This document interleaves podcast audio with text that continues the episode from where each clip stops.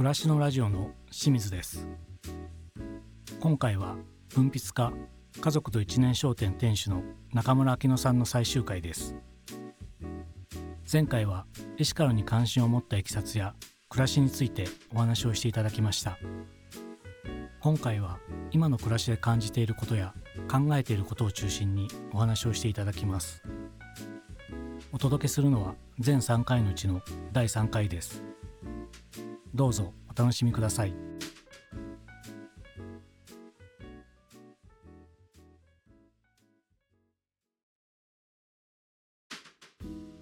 今あの家族のテーマでい。ろいろ活動されていることと、はい、暮らしの中でエシカル取り組んでいることを聞いてきたんですけどもこれがおそらくこの十数年間で起きてきたことだと思うんですが、はい、今こういう暮らしをされてきてさらに逆に10年後とか、うん、お子さんも成長してくるって大人になると思うんですけども、はい、今の時点でなんか次こうなるんじゃないかとかこうしたいとかっていうのをなんか思い描くことってありますか、うん、それがなんか本当に今未知の世界で。そう。でもなんか思うのはやっぱりその時その時のま直感だったりとか、うん、あの違和感みたいなことに目をつぶらないってことはすごく大切にしてやってきたと思ってて、うん、まあ、その家族の関係向き合うのもそうだし暮らしの場所とかを東京からこの富士野に移すとか、うん、それもかなりもう急遽の決断で引っ越してきたんですけどそうなんか自分が感じたことに蓋をしないっていうことがやっぱ自分を今のこの場所に連れてきてくれたと思っていますし、うん、なんかそれは本当に良かったなって今思って毎年毎年、うん、去年より私今の方が生きやすくなったなって思い続けて、この数年来れてるなって思えてるので、その時のやっぱり感覚に蓋をしないってことしか今思ってない、うん、だからそのためにはやっぱり自分だったり、まあ、自分と向き合ってるまあ家族それぞれとなんかやっぱ日々向き合っていなきゃいけないししんどいこともその瞬間瞬間はすごいたくさんあるんですけど、まあでもいいやみたいな一旦置いとこうってやっぱ思わないでなんかぶち当たることにはいつでもぶち当たって悩む時は悩み切って、でそうすることで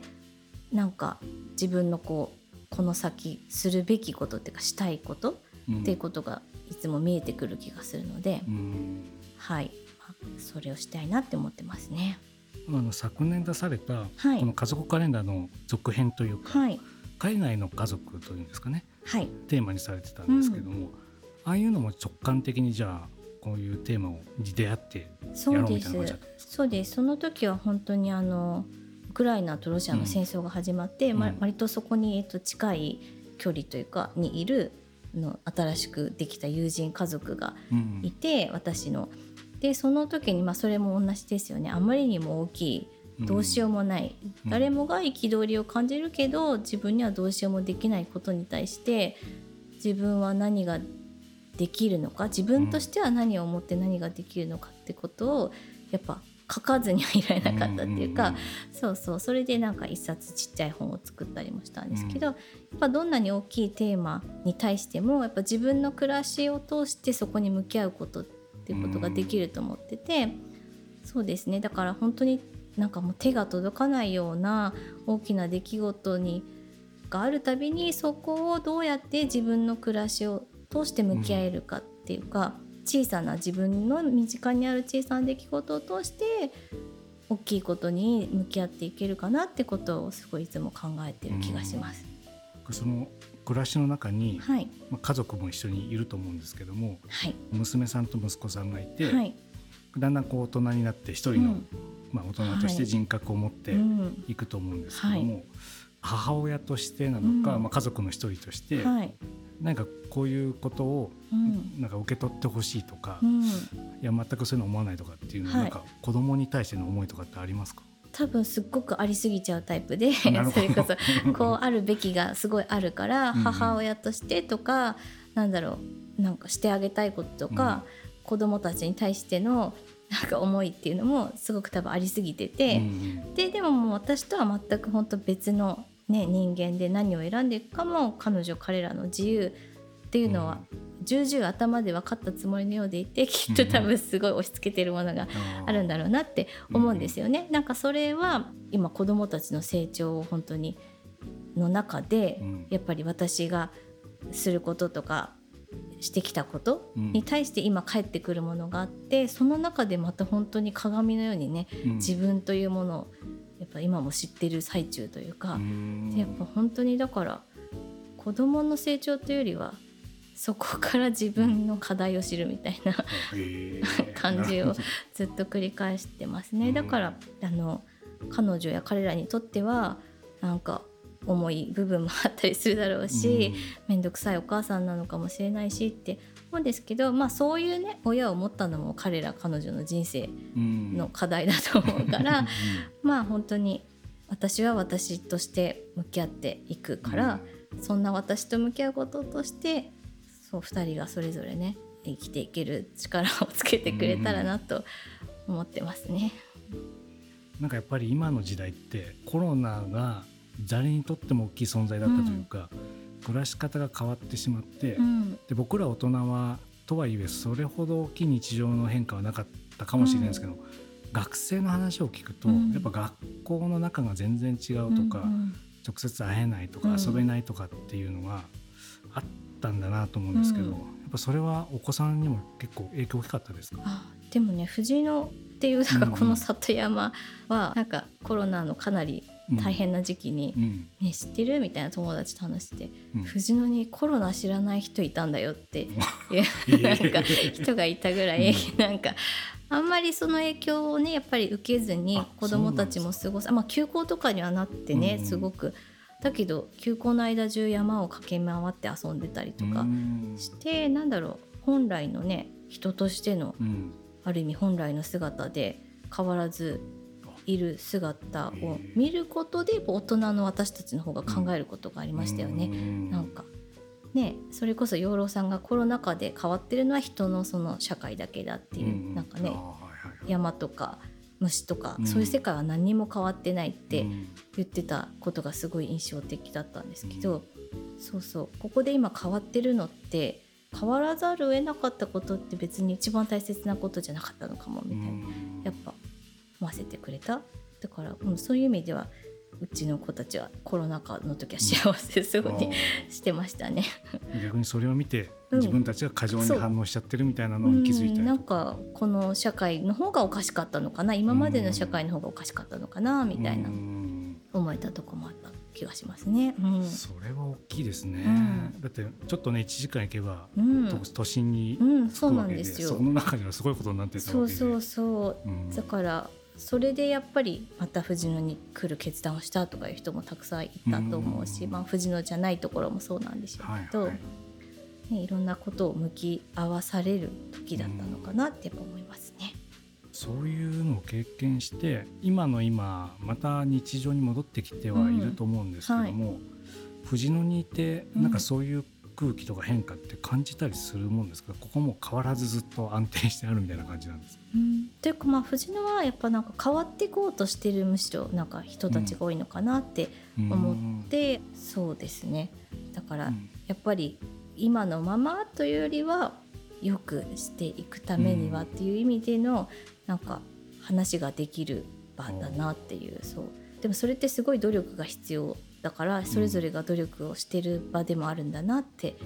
思うんですよね。やっぱ気を抜くとすぐにね、うん、今まで通りな楽な方に誰しも行ってしまいたくなっちゃうし、うん、やっぱそれを変えていくってすごいエネルギーが必要なことなので、まあ、エネルギーがなんかある街なのかもしれないですね。うん、なんか最近のボイシーを聞いたのかな、はい、あのなんか小さいお店で買うのってすごく大事ですねみたいな話をされたと思うんですけど、うんはい、それって本当にこの藤野の中の話ですよね？そうですそうです、うん、うん、本当にだから小さいお店が多くて、うん、小商いっていうんですか、うん、が多い。でみんな本当どうやって生きてんの？みたいな、感じの人が多くて、まあ、うちも含めてだと思うんですけど、そうそうそう。そうなんです。その不便が逆に不便さの中にこそ楽しみとか喜びがあるっていうかね、っていうのは藤野に来てすごい思いましたね。やっぱりその時間の流れとか、うん、まあ、時間の密度っていうんですかね、うん、そういうのがやっぱ明らかに変わったたりとかしたんですかね。うん。何なんですかね。なんかすごい自分ファーストな街だなって藤野に来て思って、なんかお店とかもやっぱ週に5日も6日も開けられないから、この日数でとか、なんかこうや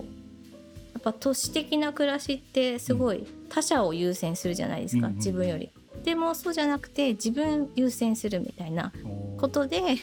最初戸惑いもあったけど、うん、あっていうことは私も私を優先していいんだよねっていうことじゃないですか。うん、やっぱ自分を大切にできると自分と違ういろんな人に対してのこうゆとりある目線も生まれるというか、ね、だから結果人にも優しくなれたりするといういい循環が生まれているなっていう。すごいです。なんか逆説的ですけどそうなんですね、うん、そうそう思います本当に。まず自分のことを大事にすることでね、人に対して寛容になるそうそうそうそう。ね全然言ってた時間に来ないな大工さんとか、うん、そうそういうのもなんか 全然なんかいいなって思えるようになったっていうか、うん、里山っておっしゃってましたけど、うん、そういう環境なんですねこのまあ、湖が近くにあって山に囲まれてて。そう。でまあもともとそのパーマカルチャーセンタージャパンっていうのが藤野にあったりとか、はい、トランジッションタウンっていうそういう持続可能な街づくりのコミュニティがあったりとか、うん、とそのうちの子どもたちも通ってるシュタイナー学園っていうオルタナティブスクールがあったりとかいう、うん、いろんな要素があって、うん、そういうなんていうんですか？あのまあだから言ってしまえばサスティナブルな暮らしとか、をしたいなっていうような人が多く移住してきているそういう文化が結構脈々と築かれている町なんですよね。うん、これでもたまたまこの家があって住んだみたいな感じなんですよね。それはあの子供の学校ですやっぱ。子供の学校のために。探してて。そうです。もうあの娘を急遽そのオルタナティブスクールのシュタイナー学園にもう行かねばなるまいとまたその時も思って、うん、もうそこに入るということありきで家を探してみたいな。2か月ぐらいで引っ越したって感じでした。そんな短期間で？そうです、え。ー、しかも臨月みたいな私の息子臨月みたいな。はい。すごいですね。はい。もう思いついたら即みたいなねタイプなんですよね。もしそこがちょっと決断が遅れてたら、うん、ねなかったかもしれないそうですね。無理かもっていやちょっと無理だから1年様子見ようって思ったら全然また違う人生にきっとなってたと思うので、うん、やっぱその感覚を大事にするっていうことが自分を進めてくれる気がしますね。うん、まあ聞いてる限りではこの藤野の土地がすごく中村さんに合ってる感じがしますね。そうですね。すごく今の私にはとっても本当に学びがあって日々、うん、日々日々喜びと学びがある街だなと思ってますね。まだお子様小さいからあれですけども、はい、後々お子さんが巣立っていって、うん、また2人の、うん、初めてなのかもしれないですけど2人の、はい、暮らしが始まると思うんですけど、夫とですね、はい、うんうん。またその時もまたちょっと楽しみですよね。うん、そうですね、なんかねだから本当にもう夫婦関係の危機みたいなところからやっぱりスタートしたこの私のいろんな活動ですけど、もう本当に夫婦関係も今が一番ベストベストを更新している。すごい、すごいですよね。そうそうそう。だからこれからが本当に楽しみです、うん、そういうでもこの藤野の土地でなんかずっと暮らしてそうな僕はイメージを持ちましたけども。どうですかね、うん、それはもうまだ本当にわからないです、うん、また、ね、突然何か思いつく可能性があるので。突然海外行くこともあるかもしれない、ね、そうだからその時、その時に正直にいたいなと本当思いますね、うん、なんかこの藤の僕初めて来たんですけども、はい、お家の中もすごくね素敵でここから湖を見えて、はい、空気がゆったり流れてるんですけど、いやなんでここがいいのかっていうのが今話聞いてさらに分かって、いや住む場所って大事だなって改めて思いましたね。うん、ね今いろんな選択が本当にできるようになってきてると思うので、はい、行きたいと思った場所に行ってみるのがすごいいいと思います。そうですね。はい。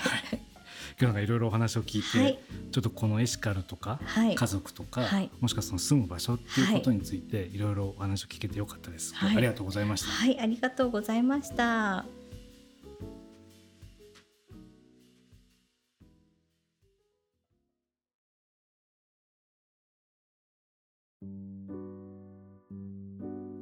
かがでしたでしょうか？3回にわたって文筆家家族と一年商店店主の中村明乃さんにお話を伺いました。音楽活動結婚と出産藤野への移住。中村さんは人生の節目で抱えた問題に真摯に向き合いながらその度に行動を起こして暮らしを作り上げてこられました。ご本人は思い立ったら即行動するタイプとおっしゃっていますがお話を伺っていてそこには自分自身の心の動きと自分と他者との在り方社会との関わり方を丁寧に見つめる姿勢があるように感じました。そしてそれらから目を背けることなく真正面から取り組んでいく強さがありました。家族や社会との関係は自分自身だけでは変えることのできないものでそこに難しさがあります。それだけに見て見ぬふりをしてしまったり変えることに二の足を踏むことも多いように思います。中村さんご自身も時にやっていることの意味を見失いそうになることがあるとおっしゃっていました。それでもその社会や誰かとつながることでその意味を思い出したり元気になることがあるとおっしゃっていたことがとても印象的でした。そんな中村さんを見ていてよく生きるとはこういうことなのかもしれないと感じました。今回お届けしたのは全3回のうちの第3回です。この後もその他の番組をお楽しみいただければと思います。それではまたお会いしましょう。